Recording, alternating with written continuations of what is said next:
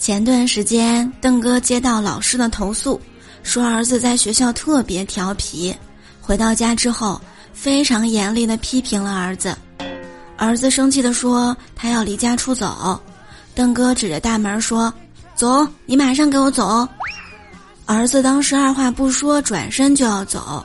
看到他走到门口，望了望外面，发现在下雨，转身回来了，理直气壮的说：“我们老师说了，嗯，下雨天是不能出门的。”